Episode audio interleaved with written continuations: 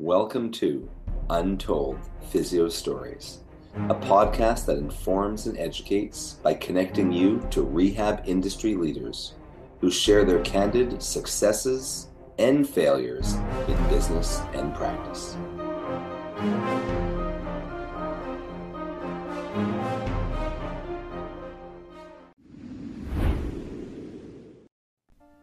This episode of Untold Physio Stories is sponsored by Edge Mobility System.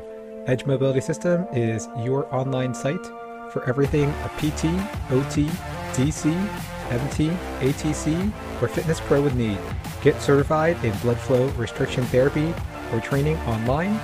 Check out our full modern manual therapy seminars, ISTM toolkit, edge suspension trainer, portable tables, and more.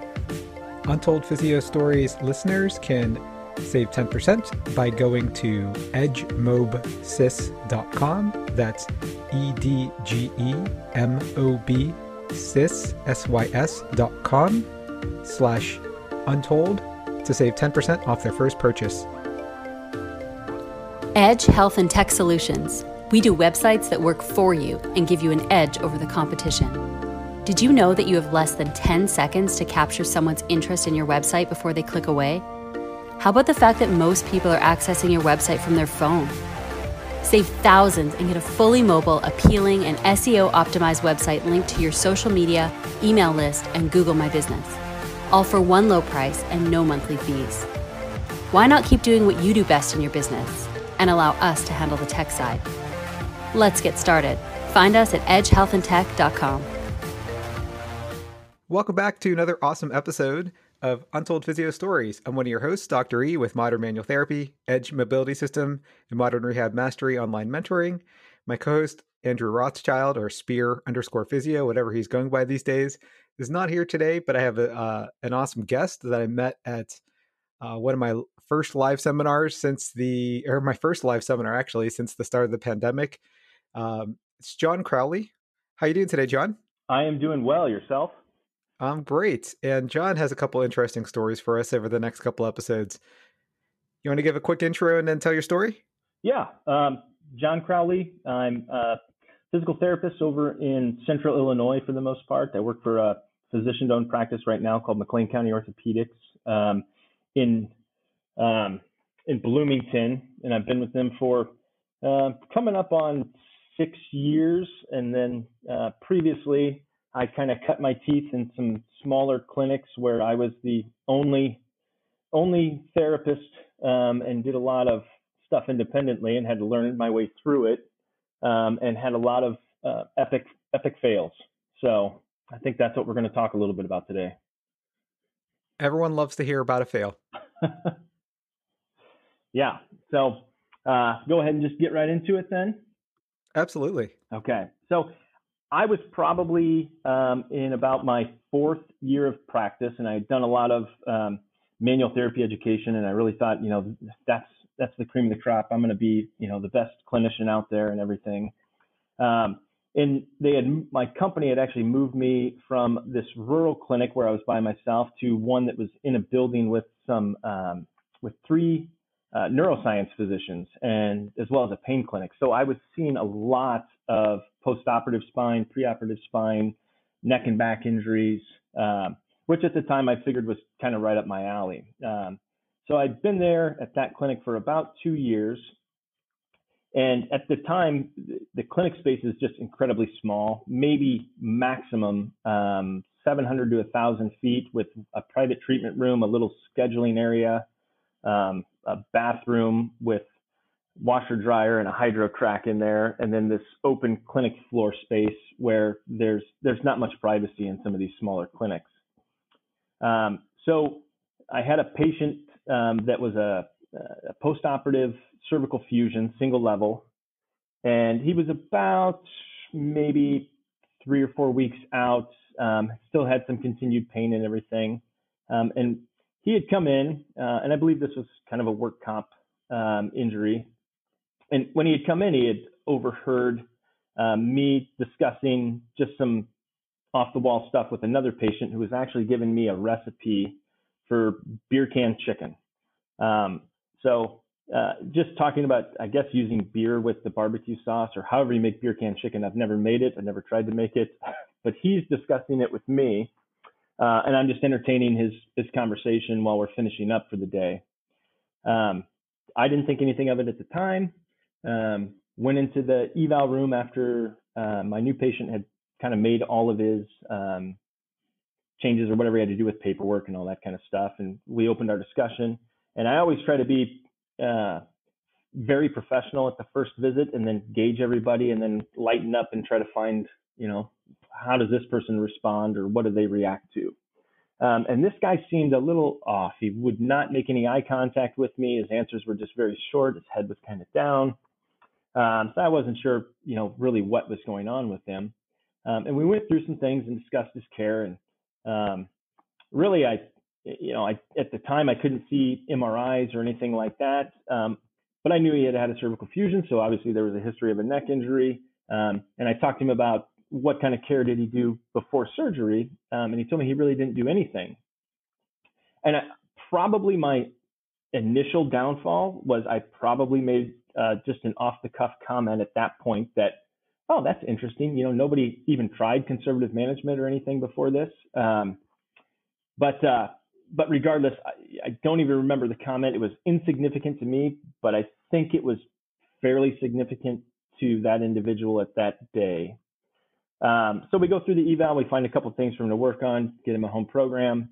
He comes out, schedules um, maybe maybe 12 to 14 appointments over the next four to six weeks or so, um, and then leaves. And while he's scheduling, I actually had a patient in there at the time that was warming up on a bike that had had Guillain-Barré, and she was in there with her husband, who was also um, uh, an, uh, an associate, I guess we'll say, of mine um, in this company, and we were just kind of discussing her her vitals and um, how things were going and things like that. So, um, so I got a phone call from my uh, from the work case manager the next day where um, this guy was incredibly displeased with the professionalism in my clinic um, the day prior, and the work case manager manager had actually canceled all of his appointments. So I actually called my HR right after that um, and gave him the entire story. Said, this is what happened before. This is what happened during the appointment. Um, this is what happened after. They didn't give me a reason. They just said he was unhappy. Um, so I'm not really sure what came of this, but I would expect that there would be a complaint. Um, and believe it or not, four years of practice, I think this is like my first major potential complaint um, of somebody that might be coming in. Uh, so I didn't really know how to handle it, but I wanted to make my HR aware in case something came across their desk that this was coming through. Um, and then I never heard anything else from it. And three weeks had gone by, um, and I had come back from lunch, um, opened the clinic back up, walked in, and the HR lady came in um, and she was actually tearful. Um, and I think I made a, a, small joke about before I noticed that she was tearful. Small joke about, um, oh yeah, what are you coming to to can me or something like that? And she started kind of crying a little bit more. And I looked her dead in the eye and I said, "Are you letting me go?" Um, and she goes, "Let's let's go over here and talk for a little bit." Um, and I said, I, I kind of told her, I said, let's be professional about this and just do what we have to do. Uh, so we went and talked, and she kind of told me what was going on. Um, and I did question that no one had approached me with this um, at all. Um, and it was because of this gentleman and that eval that um, uh, that they were gonna they were terminating me. Well, it turns out that he had actually written two handwritten letters, one to his um, surgeon, which was the head of the Neuroscience Foundation um, in the uh, that was the practice in the building that I was in, um, and then one was to the CEO of that that company as well. And the handwritten letters basically said that you know when he first entered my clinic, um, we were discussing alcohol. Um, during the eval, I had told him um, if he came and saw me before his surgery, none of this ever would have happened. And uh, again, you know, never in my career that just doesn't make any sense to tell someone after the fact of surgery that what they should have done before surgery. Um, and then even when he was scheduling, there was no privacy. That you know, I should be uh, HIPAA violation and all of these kinds of things. Um, but handwritten letters, pretty impactful um, letters from what I see, uh, what I heard. I never got the chance to read them or anything like that. Um, and then apparently the surgeon and the CEO had called the owner of my company um, and then sent him a copy of the letters. Um, and then everybody had just agreed that the best movement forward would be to um, get me um, out of the practice because I'm a bad egg or something like that. Um, so they let me go. And uh, I think that was the teaser I gave you last week or two weeks ago. Um, well, I got a new job at the place I'm at now. Started maybe four weeks or so um, after that, um, and then within the first month, um, I saw a guy walk in the door, and it was it was the gentleman that uh, got me fired. He was coming into this new practice I was at for uh, work conditioning. uh, so now I got a. I didn't actually treat him, and he actually told the therapist that he was with that um, he goes, I saw him at another practice. I hope I didn't get him fired, but I don't want to do anything. He didn't even want to all. get you fired. He, he said, I hope I didn't get him fired. um, but he was here for work conditioning, so I was I kind of kept my distance for about uh, four to six weeks or whatever the length of time that he was here. Um, but just awfully ironic that he ended up at the place that I I transitioned to. Um, and that that instance, that experience is in my head every time I meet a patient for the first time that you need to watch what you say uh, in, incredibly closely um, and really try to try to read people well.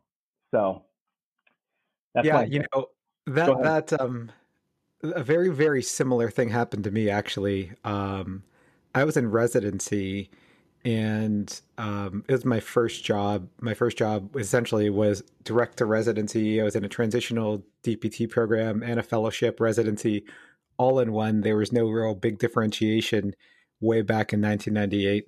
And um, a, a, work comp patient who had surgery, who was scheduled to have surgery, but you know where I was working, they would the surgeons would always say, "Oh, you have to have two months of PT. It's not going to work." And uh, you know, you needed surgery yesterday, but your insurance won't pay for your surgery unless you get two months of PT. So they basically already come in, you know, thinking you're an idiot, and they're here just to bide the time. Um, sure.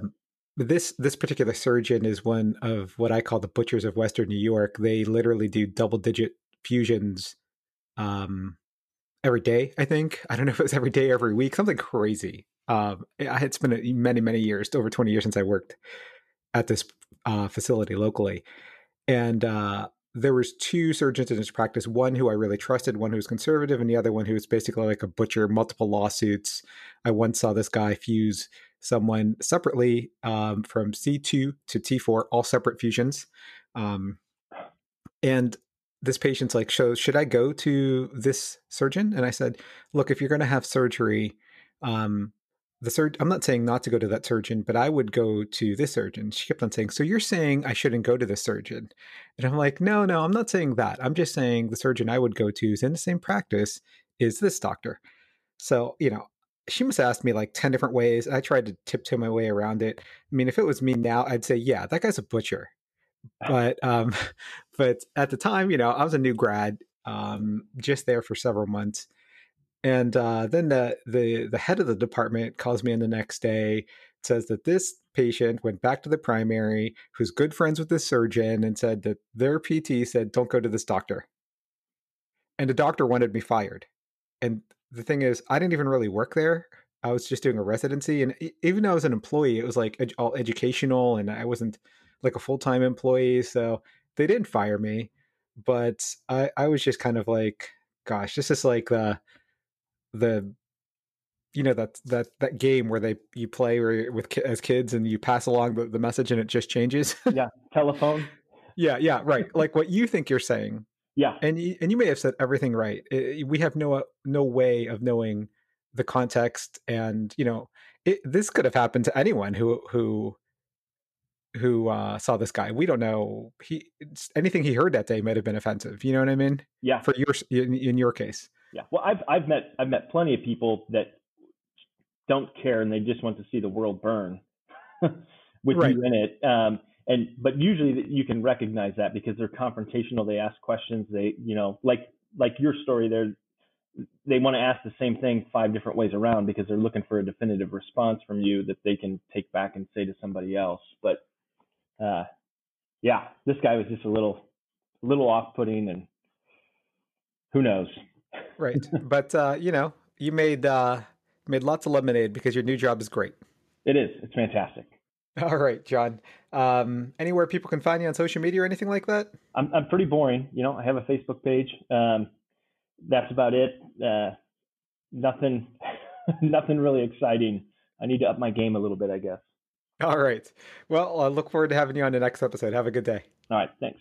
Well, you can find me, uh, Dr. E, at Modern Rehab Mastery. That's our new online mentoring program. It includes modern manual therapy, modern patient education, and modern strength training. It's three months with three mentors. So, one month with each mentor, four weeks, tons of modules, lots of CEUs, learn at your own pace for a month, then move on. Um, so, go beyond the seminar. You also get chat room um, with your mentees and mentors and live Q&As every week.